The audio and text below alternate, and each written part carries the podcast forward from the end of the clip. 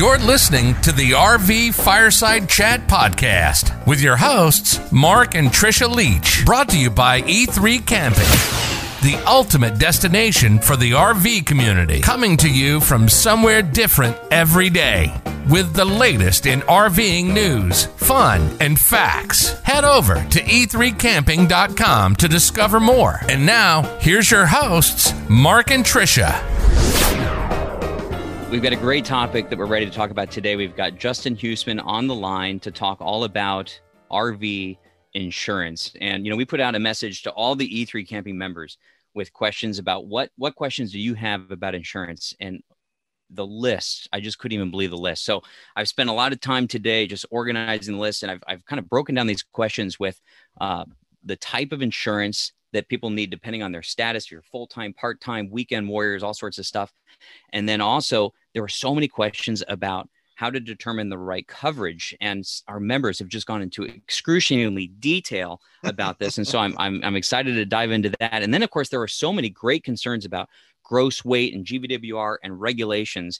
And insurance is one of those things where it seems kind of simple or maybe like a commodity, but when you get into these specialty rigs and uh, you know RVing, uh, maybe some uh, vintage RVs or expensive luxury RVs, it gets a little bit more complicated. And that's exactly why we have Justin with us today, because Justin, you're the founder of Phoenix Insurance and you've been doing this for 17 years and you've specialized in doing specialty stuff. So, welcome to E3 Camping Podcast. Hey, great to be here. Yes, uh, I've been in insurance for a very long time, and the only way to make insurance fun is to do insurance on fun things.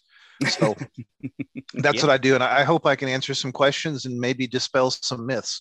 Uh, insurance is kind of a thing where a lot of people operate like, uh, like they're prison lawyers. They just operate under rumors rather than really operating from fact. And so I hope I can answer some questions tonight. Well, and I know you're going to be able to bring some clarity to the topic, and when uh, when people understand something better, they're more comfortable with it, and then they can right. be also more comfortable having fun with uh, with their fun things like this. So, um, just to kick things off, um, there was a question made, uh, that Mark Gibson uh, asked, and that is, I thought this was great. Statistically, what are the most common claims within RV insurance? And I've heard some rumors about this, but I would love to know uh, your thoughts on kind of some of the common ones. Before I answer, you tell me what the rumor you've heard is. Well, I've heard, um, you know, everything's kind of exaggerated, but I sure. have heard that a majority of the claims for an RV happen around a gas station? Uh, something like that. So it's generally parking lot accidents, is what okay. I heard from my companies. So I've got two answers for this. One, the most, probably the most are collision accidents. So things where campers run into cars or things, right? Because limited mm-hmm. visibility, uh, limited movement. The most statistically denied claim, however, I also got from one of my claims people, and that is a water claim if you haven't been keeping your rig up. So, two fun facts there. Interesting, a water claim. Now, I didn't think a water claim was even a an item that could be claimed. Oh, absolutely, on an RV policy. But we'll get into that and I'll answer some of those questions as we go on. But so you know, if you've got your RV out there and and there's a, a damage to the seam and you haven't been keeping it up, then that would be a claim you could make on a on the proper policy. Oh, and oh, that type also, of water. You mean yeah, like an exterior water coming in through the ceiling and then it cre- right. creates like delamination? Okay, because, that, I was thinking because it's else. been in storage and not been kept up. So those are the claims most most statistically denied. So fun fact there. Okay. All right. Well, then I can tell already we're going to have fun here and uh, and diving into some of these nuances. And I would imagine that's where that's where the clarity is going to come is making sure that we understand where the gaps are so that someone knows exactly how they need to operate so that they can they can get the insurance that they think they have. Absolutely. Okay, so let's talk about. Um, there were so many questions as it relates to the type of coverage, which I think is is fair. You know, there's a lot of people that uh, you know, they, let's say they're homeowners and they go out maybe two or three times a year, and you know they they might have certain requirements for insurance. And then there's other people that uh, are are maybe how Trish and I travel, which is part time seasonally. So maybe we'll be out for seven months, but we're also homeowners. And then we've got people that have gone full time. And so there were a lot of questions about, you know, can they use their PO box as their address and not having a physical address? But um, but first, let's just talk about do do insurance coverage. Does insurance coverage change depending on these three different types of status, if you will? Uh, yes. So one of the questions that's always asked on the insurance application is how long is the vehicle in use for? Uh, anything from you know that weekend person to people like you guys who are out more often, there's really not a tremendous amount of difference there. Uh, because you do have the underlying coverage for your personal property from your homeowner's policy and your underlying homeowner's liability that covers some of the biggest things that you're facing out there, aside from the insurance on the rig itself. Okay. Mm-hmm. Full timers don't necessarily have that. So there are packages on, once again, most policies, and I can't speak to every policy. I don't represent every company, but most companies have a uh, a full timers package, which includes some of that liability and items and storage coverage as well. So, you know, part of part of what you want to do with your insurance coverage to make sure it's proper is really be transparent with the professional you're working with and tell them how you're going to use it. So I think you're talking about isn't the term for full timers to cover some of the items on the inside? Isn't that called like contents insurance? Yes, there is contents insurance. So an RV specific policy will always, I won't say always, I can't do that, but sure. generally has uh, contents coverage. I actually was looking at some quotes from different, different companies preparing for this, and it goes up to about a hundred thousand. That's not exclusive to full timers, but obviously as a full timer, you'd want to max that out if you you can also cover an RV or a travel trailer on a regular auto policy, in which case you don't have that sort of coverage. You would have to count on your homeowner's coverage extending to your personal property and the liability portion. Okay, so there was a question specifically around e-bikes. So in order if you know if someone's two e-bikes, you know, which are fairly expensive, get stolen, that would that would be covered under the contents insurance or un, contents coverage Correct. of that plan. Correct. So I would imagine that somebody who is not necessarily full time, but you know maybe even a weekend warrior, but they pop out and their e-bikes get taken.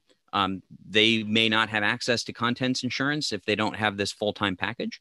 No, no, they have. There's contents insurance on every RV specific policy, whether it's RV or travel trailer.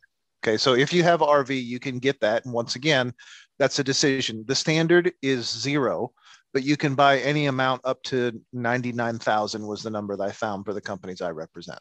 Whether oh, you're full time or part time, it doesn't matter. If yeah, but then you also RV, said if you're if you're a homeowner though, it would right. be covered under your homeowner's insurance. So you probably wouldn't want you probably wouldn't need that because you would you would just claim it there. It, it depends on where you want that claim to end up. Okay, so let's say e-bikes. What are we talking? Four thousand dollars worth of bikes, right? Let's say. Sure. Yeah. So your homeowner's policy is probably going to have a fairly high deductible to start with higher than your RV policy would have at maybe 500 or 1000 depending on the state and what kind of policy you've got for your home policy.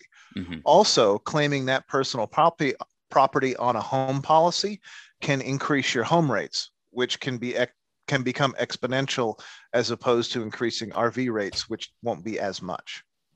So it depends on where that claim ends up in your insurance history okay so now let's talk about this full-time person because it is yeah. it is difficult um you know and from my experience there's only a couple of the carriers that that provide let's say full-time insurance but hmm. i'm sure you know more because you're in the business. Sure. Uh, so what what what type of coverage would somebody need? And then let's get to back to the question too is you know can you use a po box or a, a mailing address? So simple answer that that's an easy one. Yes. Uh, and for most companies you can if whatever state you're registering that motorhome in you can use or trailer or whatever. Sure. You can use a PO box in that state to register it for the most part. There are some tricky states, and I, you know, and I saw the questions as well. And I know this was specifically asked about North Carolina, mm-hmm. and North Carolina is one of those tricky states. So I can't speak to it specifically. The trickier states, let me get my list here, are North Carolina, New York, Florida, and Louisiana they tend to have tighter insurance rules than a lot of other states. Mm-hmm. So maybe in North Carolina, but in most states, generally, yes. You can register, you can have a PO box, and that's it. That's all you really need. For a full timer, here are the coverages that I would suggest. Now, in my experience, most most companies that I represent do have a full timer package. Okay. Um, and so it's just a, another endorsement that you put on it gives you that personal liability. So if it's a motorhome, you have, you know, auto liability where if you run somebody over, right? But personal liability is what comes in when you're having cocktails around the fire and someone tr- misses a step and breaks their leg and wants to sue you for it. Okay. okay. So a full-time package, I would want to max that out if it's me because you never know. Right? Mhm, mhm. Um, and then you'd also want to max out your uh, personal property coverage. And then a lot of the companies will have a full time package that actually covers items in storage. And so that's obviously something you're probably going to have if you're a full timer, I, mean, I would assume. Yeah. And as such, you want to make sure you have some coverage for that because you'd no longer have that homeowner's policy to cover that sort of thing. If that's Okay. not available, I would recommend seeking out some sort of storage coverage to make sure that you've got that covered. And then also full timer packages generally come with with other things like med pay. So same cocktail party, your friend is uh, cutting up the limes and they cut their finger real bad. They don't want to sue you, but they want to be treated. That's medical coverage, okay, gotcha. So- and that's Okay, so- and that's a full time package. Now, when we first got started in this five years ago, I I didn't tell my um, RV insurance carrier that we were full time. Okay. um, and we had a claim, but that never really came up. So when does it come up? Because I know a lot of you know if you hit the Facebook groups and and people ask this question, there's a lot of replies, uh, a lot of comments that say, "Well, why would you tell them?" Which is a good point. So when does it? I mean, I imagine it, You comes up when them it gets expensive. So- well, I know, no, No, no, no, no. Your your advice is 100 percent correct. We should always be transparent. That way, you So get the right coverage. Here's when it comes up. When it comes up is when you end up with a uh, when you end up with that claims adjuster who's going to play by the rules and denies that claim. So in most cases, you get one, and then they'll cancel you.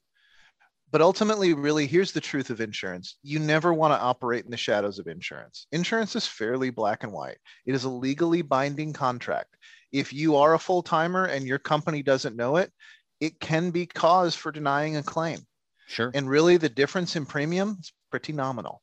Hmm Yeah. Oh, You're yeah. talking about a Yeah. hundred bucks a year. So really, if there's anything that I, that I let everybody walk away, because it's the same thing in the classic car world where I'm I'm I do a lot of insurance, and in the exotic car world, you know, don't tell them you do this or don't tell them you have that. Well, why would you do that? Because then you're not protected. Yeah, sure. Okay. But It's it's better. I mean, insurance is supposed to be peace of mind, so why not have the ultimate peace of mind and know that Right. you were just saying the, The truth from last the thing, beginning? so the yeah, the, the last thing you really want with it, any any contract is to be surprised at the end. Mhm. and insurance companies are no different ultimately this is a business of for profit right Yeah. and if they're not in if they're not allowed to really have a level playing field then it it can be not profitable for them and i know this sounds like me saying oh insurance is the best and but it is if you look at it rather than from a how little can i pay perspective but how little can i pay for everything i need perspective Yeah, yeah.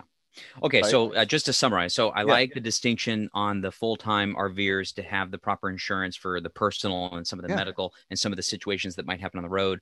Of course, being transparent because because the claim is going to happen in some other state, most likely because they're Yeah. they're full-time. Um, and then getting back to the homeowner or the part-time doesn't sound like there's a big distinction between a weekend warrior and someone like me that's part-time because No, you've got the home that's in the equation. So that's kind of the common denominator between those two Right. status. so you have you have certain coverages for your personal property and your personal liability that extend from that home policy But as you say, you can add some contents insurance so that if you wanted to place the claim with your RV contents insurance for those uh, stolen e-bikes, that would be better than maybe your homeowners. And that's just a decision that people would make on their Yeah. own. 100% Okay. All right. So that kind of covers uh, weekend warriors part time and full time. Let me get into a couple nuances here. Um, Yeah. There was a great question. In fact, I, I love this question because it was one that I had also, and that is um, on a one ton truck, it, if you have to, if a state registration requires that, that one ton truck being registered commercially, does that automatically mean that you'll now need commercial insurance? No. Uh, it, it, if you need commercial insurance, the insurance company will stop you from writing an, a personal policy. So no, in, in my experience, no. Okay. And then what about um if someone's going to put getting back to the part-time person, if someone's going to put their st- uh, RV in storage for 4 months, do you suggest that they temporarily change their coverage because they're not going to be in a collision during those 6 months? They could just Ah. go to let's say liability? No, I'll tell you why. Okay. So one, there's no liability there. Okay. Your unattended trailer is not going to kill anybody. It's not Christine. Okay. Sure. So I don't think that's going to happen. But I have actually had this happen in the last six months. We had a client who put his trailer into storage and he took off collision because he wasn't going anywhere. Right. So Mhm. there's no risk. Mhm. However, the jack on his trailer failed, Mm. and so it collided with the ground. So there was no coverage. Interesting. So, in my in my experience, it's never good to take off coverage because Murphy's Law says that's the claim you'll end up having. Yeah. Okay, now, if you're putting a motorhome in storage for four months, you can take off liability in many cases because it isn't going to go anywhere and hurt anybody, right? But I would never take any sort of physical damage coverage off unless I was willing to throw the keys to the rig in the bushes and walk away from it should there be something happen. I just got an email tonight. I'm, I wasn't even thinking about this conversation, but I got an email tonight that someone said they put their RV in storage and somebody's else uh, didn't chalk their RV and it went rolling in and it and it smashed into their RV. Mm-hmm.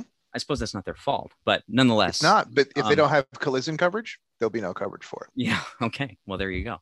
Okay. So now let's get into talking about how do you determine the right amount of coverage. Mhm. Um, and so uh, Christine asks, I've heard that you should carry camp carry campground liability coverage. What is that? I agree. I've never heard of that either. So have you heard of campground liability? No, I haven't. That's that liability portion of it, personal liability.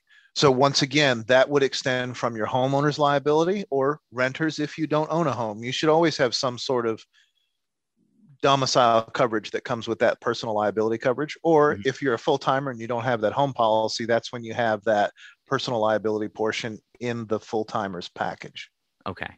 In fact, there's a lot of very specific questions here, and I actually appreciate the, these specific questions to get Sure. into the details. But before we even get into more into more of these details, let's talk a little bit higher level about picking the right coverage. Mhm. How do you coach your clients to determine what the proper amount of coverage is for them, like at a high level? Like where do you start?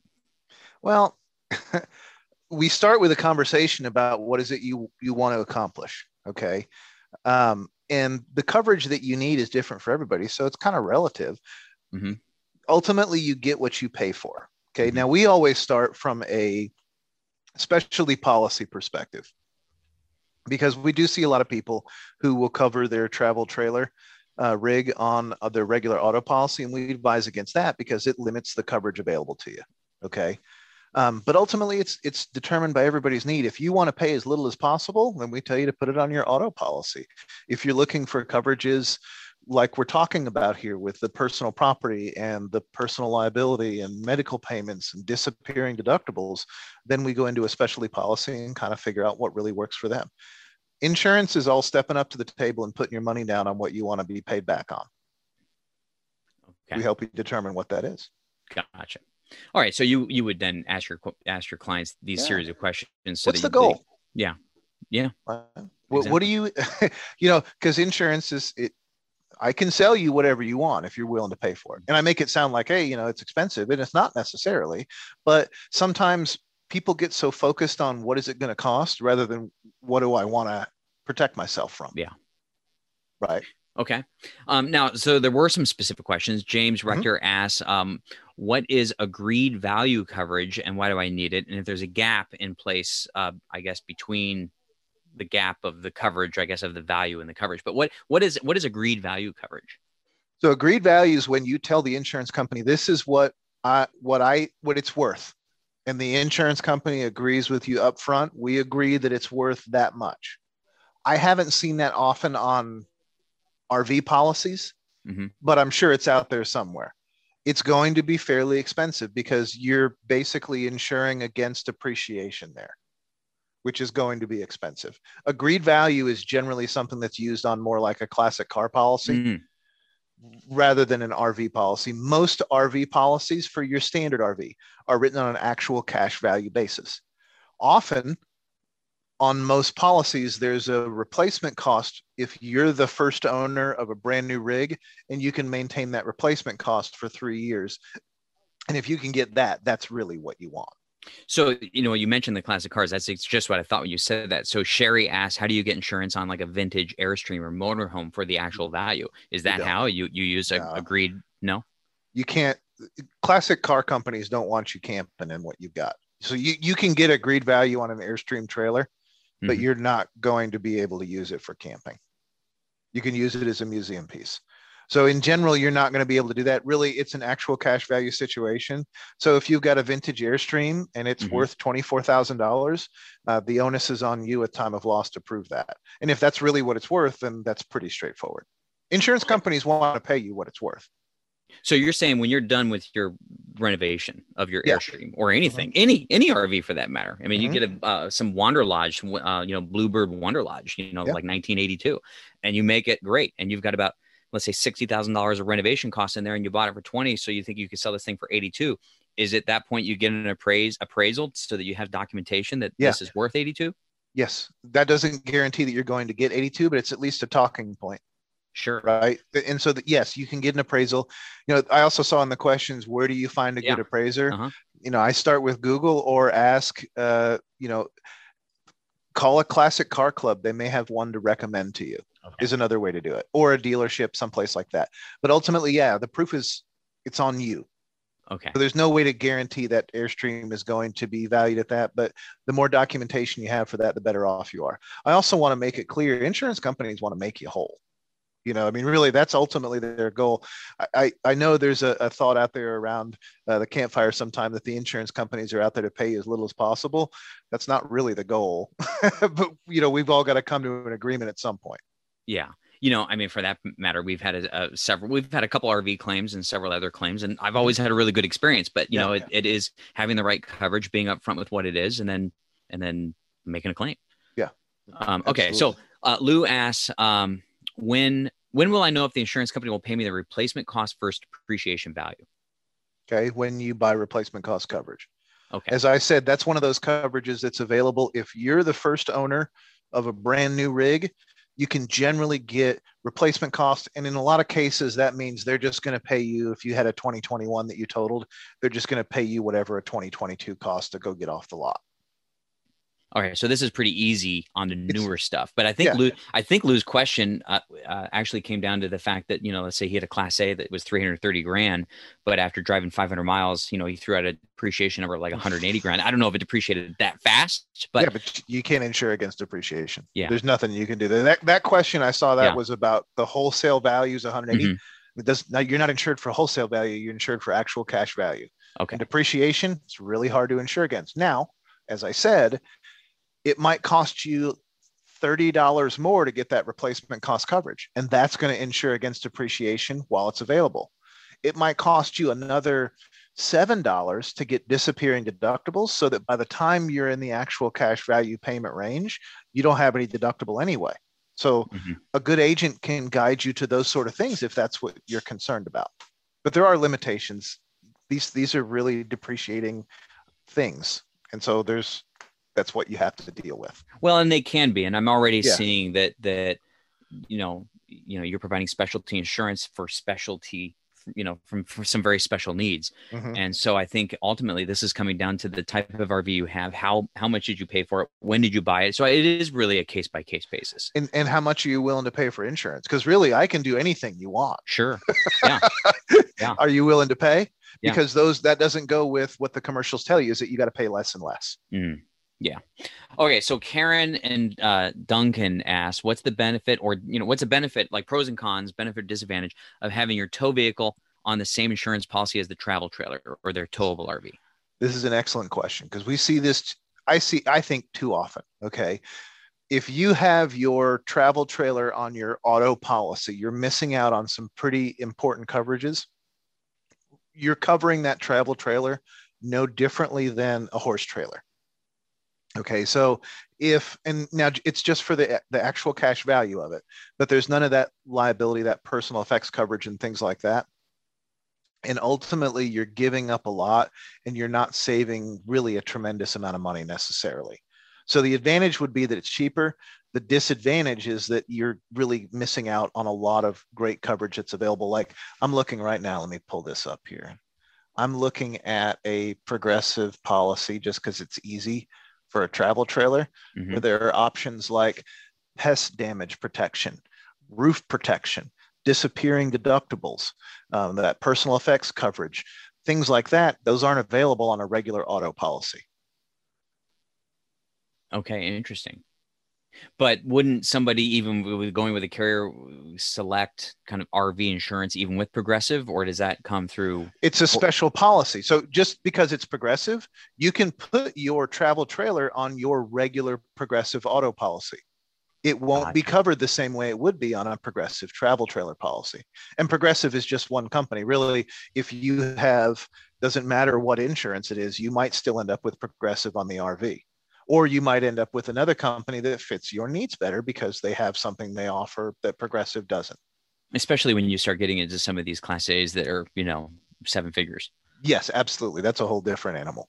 Okay. Should All be. right.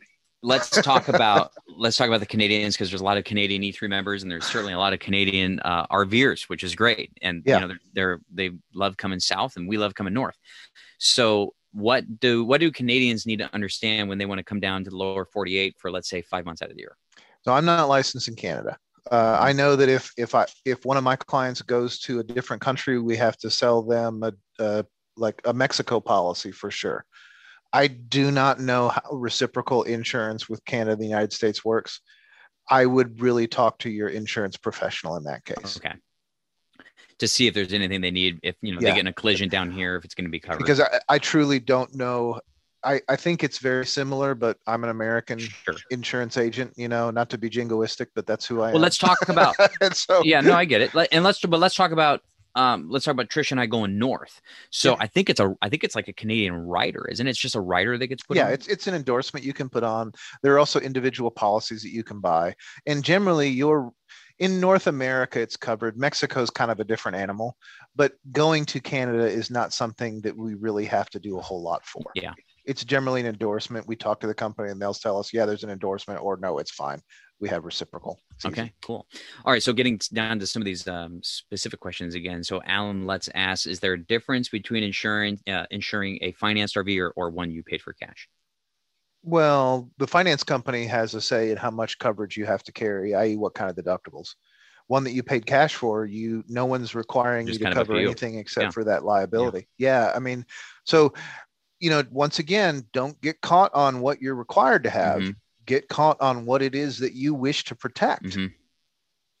I mean, and really, that's the key. Uh, you know, uh, so many people, Mark, uh, Yeah. Mark, come to me, and and it has to be as cheap as it possibly can. But then they want everything that's available, and the two things don't go together. Yeah. As someone who does specialty insurance, if you're going to seek out that thing, start from what do I want, and then go from there. Just like with a rig you're buying, what are the things that you really want? What do you really need when you get the bill? You know what I mean? Mhm. You're listening to the RV Fireside Chat Podcast with your hosts, Mark and Trisha Leach. So what's the difference between, let's say, some of the the carriers, the name carriers like State Farm, Progressive, and yourself? Okay, uh, that's a great question. So there's three different ways to buy insurance. Um, you can go direct, which would be the one eight hundred number. That's a Geico or a Progressive, right?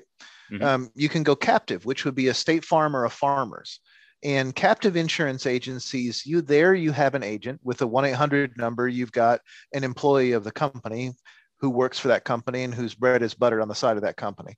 With uh, the captive agent, the State Farm, the Farmers, the Nationwide, that agent only really has one product to offer. And it's like if you went into a store and they had one big shirt and they said, it looks great on you and it looks great on your wife too, right? It all has to fit within the box they have. Mhm. Not to say that they're bad companies, but one of the biggest secrets of insurance is that every company has an ideal fit who gets the best rate. And if you've only got one company to offer, it's harder to really find that best rate or best coverage for everybody. I am an independent agent, which means I represent, you know, for RV insurance, I have seven different carriers, all fill a different need. And so when when someone comes to me, I'm able to find them that best fit based on not only their needs, but what insurance company is going to give them the best rate. On top of that, I understand insurance, not just a single company's product. It allows me to look at things in a much bigger picture way and able to manipulate what my knowledge on my client's behalf. Well, and I would also imagine that that would help you uh, find, well, we, we've already talked about it, but find the right coverage for the right needs. Like, for instance, we had a, a teardrop, uh, and because that teardrop did not have a bathroom, uh, Progressive didn't cover it. Right. and you know she was looking all through the thing and she says no no and she pulled the vin number and she says no sorry i can't help you they didn't cover it but i would imagine if i would have called you you could have found coverage for it pretty quick somebody out there would want to cover it you know or if we didn't have that we'd find the best way to cover it on the policy it would be appropriate on like on a teardrop it might be just covered as a regular trailer on your auto policy that might have been the best fit for that one yeah which would have been fine because the really the coverage i would have needed would be someone rear-ending me yeah, totally. It, just for the the property damage, simple. Yeah. Right. But you still should do a travel trailer policy, I would think, because then you get a little bit of that um, um, that personal property, depending on the company. There are companies that will cover them, no big deal. And then there are other types of considerations as people are going through the process where you know they're maybe filling out an application online and they're full time and it says you know what's your garaging address and they're like well geez you know i've got my po box i've got that figured out we've already talked about that a little bit but uh-huh. but you know they don't know what to put in for the garaging address and they don't know if they should make something up so i imagine that's probably not even an issue in your case because of the way you're going to write it no and, and let me just say this you should never make something up right? But ultimately it's that knowledge that helps me to make sure that we don't have those problems. If you're doing your own insurance i mean you're taking some risk there whereas i i can find the company. Really this is not while there are quite a few people on e3 there are fewer of of people who camp than just regular auto folks mm-hmm. right? And so it's not something that someone experiences all the time a garaging address has never been an issue because if you're a full timer, you don't need one, and it won't ask for one because you know where to place it. So no yeah. different than than the cabin that we have. You know, we have to we have to change our insurance based upon the fact that it's a vacation rental, and so right. that needs to go with a very specific underwriter, and they ah. have a different set of questions. Exactly, and that actually brings something that I didn't think about is um, the RV sharing, where people are renting out their RVs. Mm. Oh, that's a big one. And it's not that it can't be covered. It's that if you aren't aren't transparent with your insurance company that you're doing that it won't be covered. So when you rent it out to that that frat group that you didn't realize was a frat group and they destroy the thing you'll have zero coverage unless you've told your insurance company. No different than ride sharing. You can cover for it as long as they know about it. And it's not really expensive to do that either honestly Okay, so the coverage doesn't necessarily change, but you gotta you gotta let you gotta let right. the insurance company know the intended purpose. So it goes down, it goes back to the purpose which you've already mentioned. Absolutely. You know, the last one I did like that. I want to say that the difference between private usage and then the you know leasing it out type usage, uh, that was maybe a hundred bucks a year. Mm-hmm. So pretty nominal. I mean, a lot of the insurance is driven by the value of the rig, certainly, but all these specialty things that are available to you are at a pretty nominal cost in most cases. You know, when we first started talking, uh, we chatted a little bit about water damage. So maybe we can um, revisit that a little bit. So, um, you know, someone puts their RV in storage, they've got some sealant leak on top, it comes down, it delaminates the side, and it's let's say mm-hmm. 10K to get, you know, relamination. So, how's That's, that covered? that'd be covered under comprehensive. And so, the same sort of thing. That's anything other than collision. If you are maintaining it. If you How have you prove that, how do you prove that? well, been... if they go out there and see that it's all covered oh, yeah, in mold sure. and everything, sure, the they're not going to pay for it. Yeah, yeah, yeah, exactly. They, there's the pride and ownership is a term that used to be used, right? Mm-hmm. But there's also the endorsement for the roof protection uh, extra endorsement. So um, this is a, a lower deductible than the standard deductible, and it covers uh, for a vehicle up to five years old and it covers for wear and tear and water damage and that sort of thing. Another endorsement, and really, let me just for fun put it on this. Uh, I can't do it on this product. Let me see if it's on the other one. Yeah, it's another. That's seventy-five bucks a year. So if that's something you're concerned with, cover it. You know, if if I had my rig out in outdoor storage for the wintertime, I would absolutely have that endorsement on there just in case. Now, just for giggles, because we're getting into the weeds here, um, yeah. someone doesn't quite dewinterize their rig correctly and all their pipes blow and uh, that can be kind of expensive. You got to drop the belly, you got to change all of the lines. Um, mm-hmm. Where where does where does insurance fit into that equation? That would fall under comprehensive as well. You know, I've never seen a claim like that. You know, I think those people probably just abandoned camping altogether. But um, well, no, it happens. it, it, happens quite. A, it does happen. no, I'm sure it does. Well, here's the here's the well, and I guess under this example, I'm I'm about to share with you, it might not apply. But what ends up happening is people drop their rig off in November, and the R and the dealer doesn't dewinterize it. Right. And the owner thinks that well, certainly they did because it, you know I'm not going to pick it up until March, and uh, I guess that's on the dealer yeah, I mean, I would be suing the dealer if that's the case, right? If you paid for winterizing, that's why the dealer has insurance. And then as long as you haven't dropped that coverage for the winter to save the $50 it will save you, you just claim it on your insurance and let them go after the dealer. Done yeah. and done. But I guess the reason I bring it up is because dewinterizing a rig is really something that's oh. on the owner to do. So I would think the insurance right. company would say, "Hey, look, you know, sorry you didn't do it." well, if, if you if you had a reasonable expectation that the dealership you dropped it off was going to do it, you're golden. Oh yeah, no, no, that was right? that was. I'm gonna go back to my first example. The fact that you know if it happens, you know, it's probably right. not a, a claim. And, and once again, if it happens and you're gonna claim it, in most cases you'll probably get one, right? Yeah. So if you didn't dewinterize it, I mean, it's going to be more expensive to buy it for the next rig, right? Mm-hmm. But that's all there is to it. So there you go.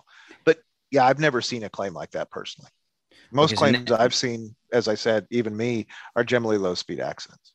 So let's talk about claims in general in terms of, you know, uh, and, and maybe this is a bit of a myth, but what, you know, what can someone expect their premiums to go up at each claim? You know, the, you know, you've mentioned before that. that. you can't answer that. No, I mean, there's no answer for that because you really can't. Ultimately, you have insurance to protect you against disaster is really what it's for. So if you're the person that's going to carry a hundred dollar deductible and claim every little thing, you can expect to pay good money for insurance if you carry a thousand dollar deductible and treat it as disaster insurance, then you're going to be fine because most people don't really have disasters. What what what deductibles do you suggest for an RV? Always, I mean, unless it's some you know five thousand dollar little bitty rig, I, would always stay in a thousand. Okay. It's but it really it comes. That's me though. I carry I carry high deductible. Well, on my wife's car, I carry high deductibles. I carry low ones yeah. on my car because I know I'm probably going to make a claim. But then again, that's me. in general, you know, I like a high deductible if it's not going to cause you hardship. So I carry my wife's car really is the newer one is why I do it. So I carry a thousand dollar deductible. If she bumps a tail light on that car, it's gonna be a thousand bucks. Right. Same same thing with an RV anything under a thousand dollars you ought to be prepared to pay for for yourself. And i would even argue that anything up to maybe 1500 you ought to be prepared to pay for by yourself. Or use your insurance and understand that it will go up period. Yeah. Yeah. And on that note trish does most of the driving and that's why. Carry a low deductible no, but it, it's really up to your comfort level. You know I, i'm a high deductible guy on high value things if you have a $5,000 uh, small trailer, then I would probably carry a $100 deductible to maximize claim, frankly. Yeah. You know? So Ben asks about uh, coverage for like, let's say a blowout. So you have a blowout and let's say, it, you know, messes up your fender and your brake lines and it causes a few thousand dollars of, of damage. Mm-hmm. Uh, how, what, under what part of the coverage is that covered under? If any? Well it'd be covered for sure. If you had full coverage and i'd say full coverage that's a slang term but if you had comprehensive and collision coverage i'm that would be covered under comprehensive coverage because it's anything other than collision. And okay. so that's how those things would be covered. Um, that's pretty straightforward. There wouldn't be any limitation to that really. Just up to the value of the rig whatever it's insured for the actual cash value or replacement cost. Gotcha. Okay very good. Now, uh, I might have some other questions on coverage, but I do want to talk about some yeah. of the regulations, insurance, and that kind of stuff. Um, let's talk about, and I don't know if this is really appropriate for you or not, but someone was talking, some, Walt was talking about the kind of like the non-commercial CDL. Um, and so if you're familiar, like I think there's 13 states that if yeah. you have a driver's license issued from those 13 states, like Texas being one of them, that you would have to have a non-commercial CDL when your gross combined is over 26,000 pounds. All right. So what if you get what if what if what if you don't have that non-commercial CDL and you you file a claim? You know, it, and this gets back to transparency, really. Yeah. But um, you know, is the insurance going to come up and say, "Hey, you don't have this non-commercial CDL"? I imagine they would if your driver's license is from that state. Mm. You know, I, I asked this question of a bunch of claims people, and they really said that that wasn't an issue. But they all told me the same thing: is if this is something that you're doing regularly, talk to your insurance company about it or your representative or your professional that you're working with if really if you're direct with an insurance company i'm going to say you're you're making a big mistake you should always have an agent who can help you interpret these things okay but this is the kind of question that you should ask your agent if you do it with any regularity. If you're helping a buddy because his tow rig broke down and you've got to move his thing around, it's covered. If you're making a regular habit of something like this where you're out of class, talk to your insurance company and find out what their ruling is on it because it's not it's not the same for everybody, it's not the same for every company. But I've never heard that come up as a reason for claims to be denied either.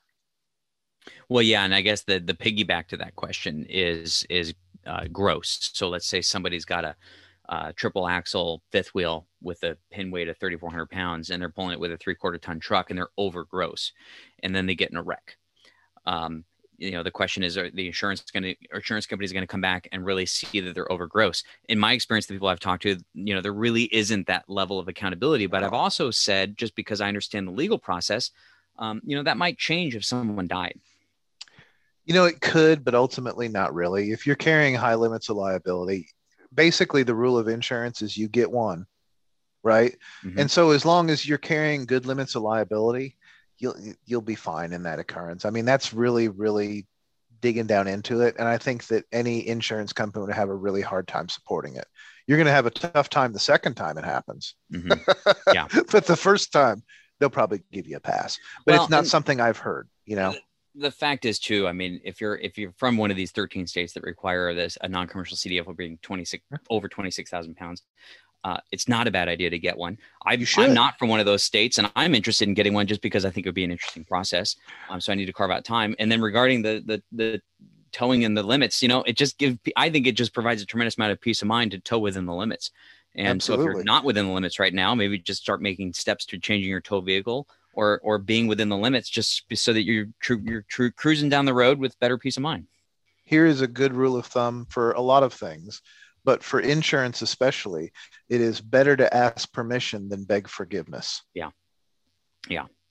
Okay, so that kind of covers some of the regulation stuff. Now let's get back to talking about some of the coverages, um, sure. and then you know maybe I'll pass it to you to talk about some stuff that I'm not uh, even smart enough to ask. But um, let's talk about uh, umbrella policies, and okay. and uh, I know Bill Patton asked a question about most full timers purchase an umbrella policy so they can cover their assets.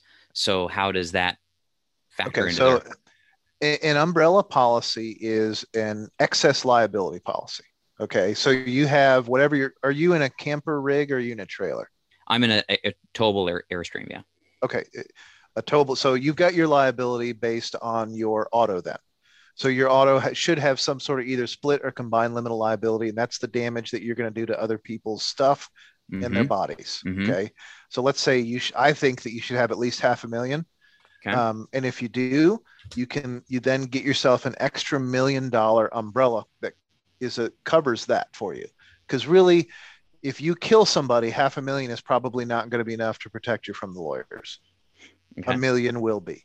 And that's where that excess liability comes in and that's an umbrella policy. They're generally cheap. They're a few hundred dollars a year to get a million dollars worth of really insurance lawyer protection.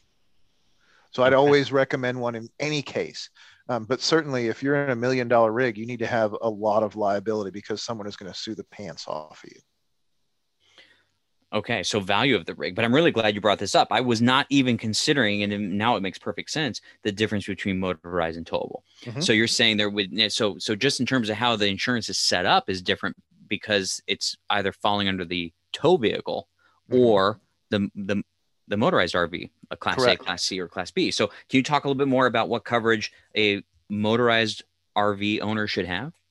So, in my opinion, any motorized RV owner should have at least 100, 300, 100 for bodily injury liability. And what that means is it's 100,000 per person, 300,000 per accident in bodily injury to other people, and then $100,000 in property damage to others. That's the minimum you should carry because if you get into an accident in a large enough camper, you're going to be sued especially if there's bodily injury. And it's so inexpensive, unless you're some sort of terror on the roads, it's fairly inexpensive to carry a high limit of liability. Um, I would always recommend that everyone that has a toy has an umbrella policy. An umbrella policy is what I told you it was, and generally that's attached to both the home and the autos. So you would have that over overreaching umbrella. So if you're in an accident where you cause more than a hundred thousand dollars in bodily injury, you have an extra million dollars to come in and cover that. So I'm always a high liability guy because I've seen too many times where somebody just loses it all because they the the other party finds a lawyer and starts to sue them. Mm-hmm. A suit doesn't have to have merit to cost you a lot of money, and that's what liability protects you against. Now, this sounds like it's more expensive than what maybe a lot of people are are carrying. Uh, have you seen that a lot of it's not more ex- it's it's not more expensive. It's higher. So state minimums are what I see a lot of people carry. Too many people. Okay, mm-hmm. because that's what they're required to carry and they've never really thought about insurance in the way that i think about insurance so mm-hmm. like in california for example the state minimum liability is i think it's it's like 5000 per person 15,000 per accident in bodily injury to others and $5,000 in property damage to others.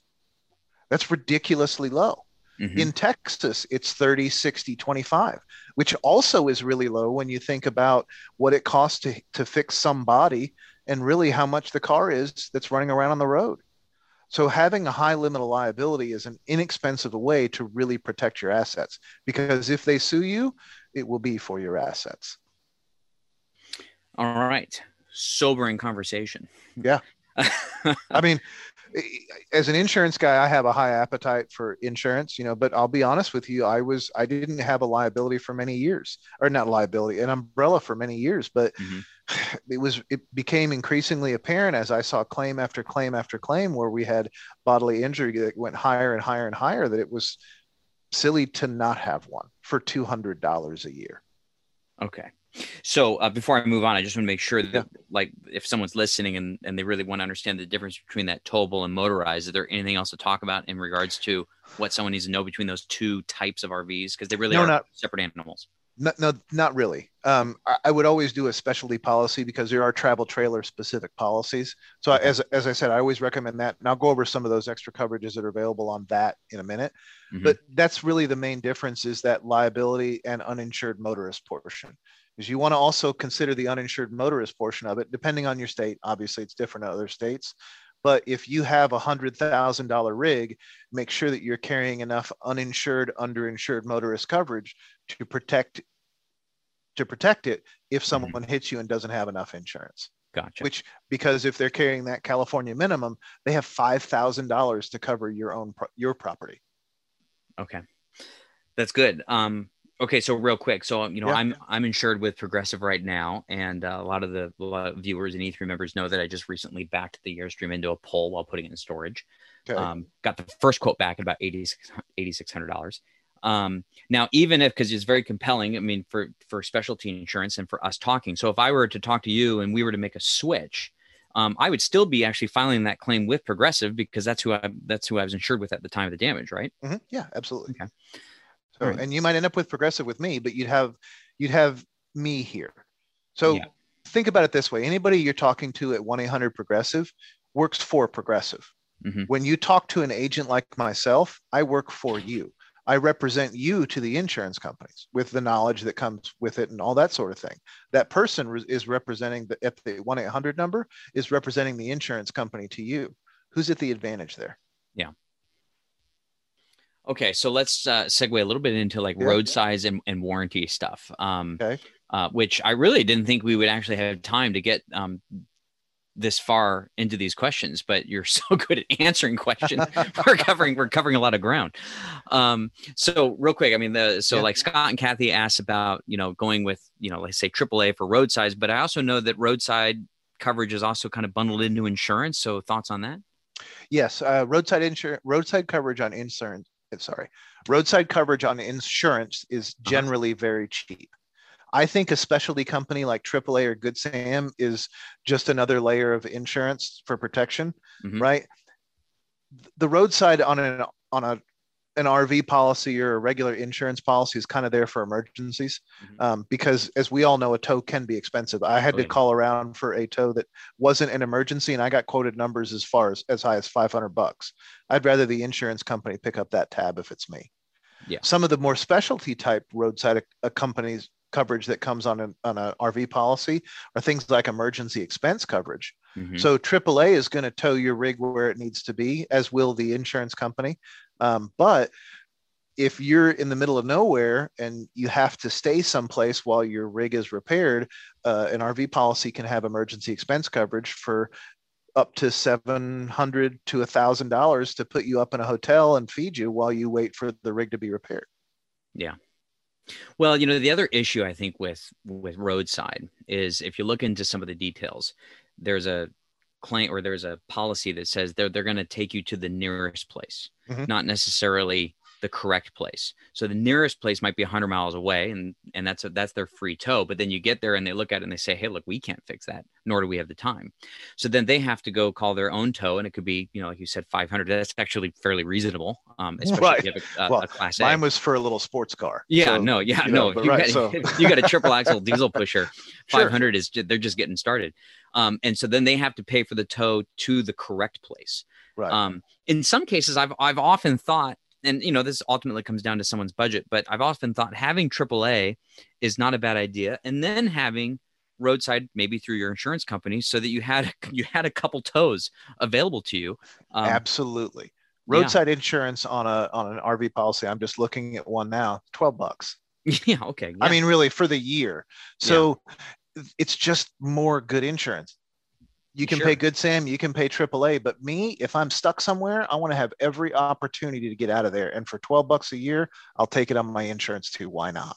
Well, and the other thing about that too is if you have that policy, that's a tow that you might have a little bit of planning, whereas the mm-hmm. AAA might get you from where you're broken down to an RV park and right. then you can decide and do some research. And then where do I need to go? insurance company. Then, exactly for that for that longer tow that may not have the stipulation of let's say 100 miles of the closest right. place.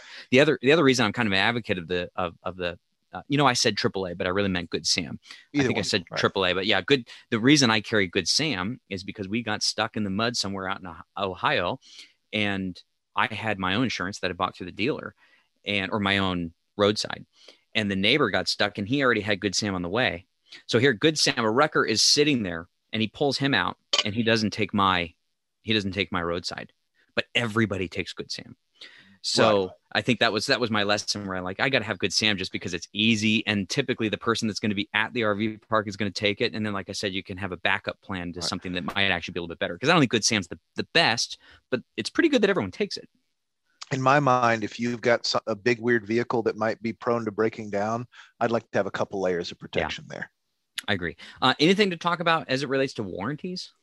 Uh, I don't really do warranty coverage. Okay, um, so. that's not a thing that I do. Uh, okay. Be very careful in what you read. In my experience, I've never had great experience with them, so mm, take them with a grain of salt. That's yeah. the only advice I have.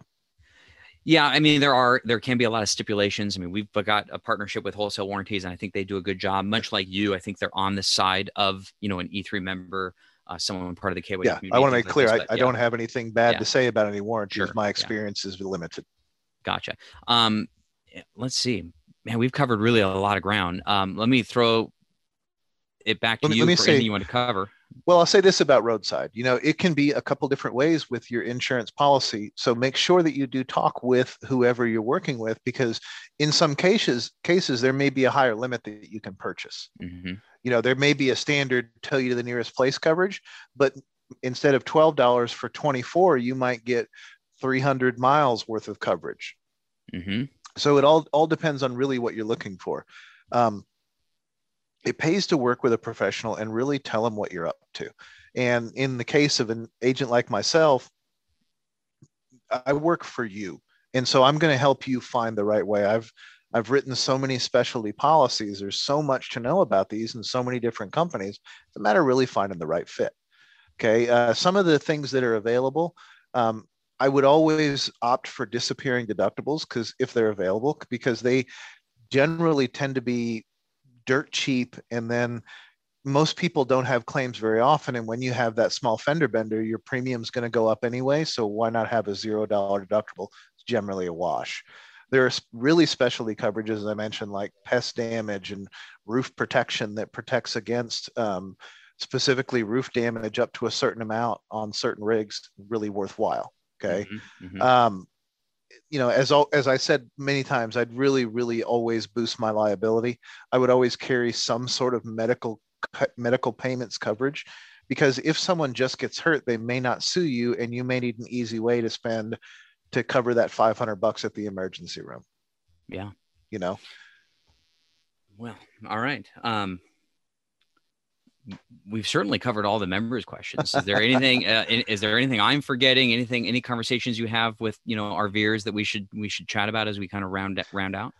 You know not about RVers, but about insurance in general. So if I if I can, I'd like to speak to insurance in general. So a lot of people think that it's really a wise thing to diversify your insurance, where you have your auto in one place and your home in one place and your RV or whatever in another place, and the three people don't talk to each other. Um, but really, that's that's a big mistake that a lot of people make because it leaves you open to gaps in coverage. And it's not that it all has to be with the same company, but you should have one agent that you really work with who you let him in on everything that's going on so he can look out for those things that you might not think about because mm-hmm. everybody's circumstance is different you know mm-hmm. the full timer we need to have a talk about a couple different things you know what kind of coverage do you have for your body what kind of coverage what you know how are you covering your car you know what do we have here so there's lots of different things but even for the weekenders and really if if you guys own a home and you have a rig and the home is in one place and you're mostly in another place you need to make sure that everybody knows about that so that there's no gaps in coverage yeah right so that's that's the advice I'd love to give everybody. If if I if you can walk away with nothing else from this, it's make sure that you talk to a professional, let him in on everything. Just because I'm a camper specialist that doesn't mean that's the only thing you should talk to me about. I'm an insurance specialist. I just like to do special insurance. Yeah, no, I love it. And uh, so, I guess on that note, Don and Kevin uh, were talking about the difficulty of finding full time insurance. And, uh, you know, it can be kind of complicated. And I suppose, you know, you know where to get it and, and you well, know what coverage to have. So, so think about it this way, right? Your standard agent maybe doesn't do RV insurance very often. Mm-hmm. Okay. So he's not familiar with that product. It's there, and we call it in the industry, it's a convenience product. What he really wants is your home and auto. I'd say he, but he or she mm-hmm. really wants your home and auto because that's where the bread and butter is, right? That's where the money is. And it's not a whole lot in insurance, very frankly, but it's there. Okay. He offers motorcycle and RV and whatever else classic car insurance because he has to. Otherwise, you might talk to a guy like me who can do everything. Gotcha. Right. But I would argue that you should always start with a guy like me and talk about everything because these specialty policies do require some knowledge. Most a lot of agents from the captive side of house, which would be like a farmer's where they only really have one product. I see a lot of travel trailers come from that side of the the industry that are just on an auto policy without any of these extra coverages that are available at a nominal price. Yeah. Right. And so when I see that, that tells me that that was just an add on. That guy didn't really know what he was doing. No knock on him. He doesn't do it all the time. Yep. Right. And so yep. that's something to really consider is, is it's easy to buy a bad policy if you focus on the wrong thing. Yeah. Well, I know a lot of E3 members that are listening to this are, are probably going to prompt even more questions. And I appreciate your uh, commitment to E3 because I know you're also yeah. working with uh, uh, the sister brands, E3 Off Road and Overland, and, and I, I, you know, Jeeps have their own type of specialty. Oh, yeah. Um, so I'm sure as these questions come in, uh, we can ping you so that on the E3 camping uh, page where this podcast is will be posted down below, we can answer even more questions. And of course, that's a great place for E3 camping members to get in touch with you if they have questions they want to reach out to you personally. So we appreciate that insight. Yeah. I suppose, you know, in closing, uh, I'm hearing uh, be transparent and upfront, uh, know what you need, what, what you need coverage for. And if you're not sure, then, you know, you can certainly help figure that out and understand where the gaps are. So you have the right coverage so that it's there to protect you when you need it. Yeah. It's, you know, it's, it's not a poker game. It really isn't. And a lot of people want to treat buying insurance that way. But ultimately, most of the insurance agents that I've met really just want to be genuinely helpful. Mm-hmm. And and truly, this is a complicated thing. There's so much more than you really know. And don't play poker. Really talk to the folk that you're working with and give them an opportunity to show you what they can do. If if it's always about premium, that's fine. Just be clear that you if you're going to pay as little as you can, you're not going to get as much as open to you. Yeah. Right. And so be open. Talk. Yeah. Trust the people you're working with. We have to get a license. We have to learn this stuff. So yeah.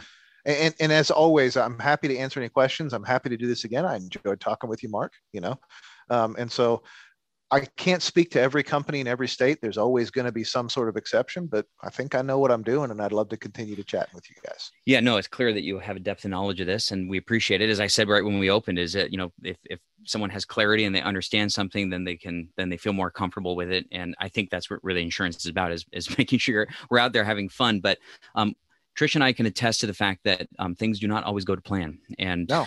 when they don't, it's, it's all nice. about peace of mind. Yeah, totally. it, re- it really is. Yeah. All right. Well, thanks for coming on here. Everyone knows where to find you, and uh, yeah, would love to talk to you again. And so uh, we'll we'll talk to get, talk again soon. Anytime, Mark. Thank you very much. It was wonderful to be here. All right. Thanks. Head over to www.e3camping.com to join the fun. You've been listening to the RV Fireside Chat Podcast with E3 Camping Association with Mark and Tricia, the next generation in RVing memberships.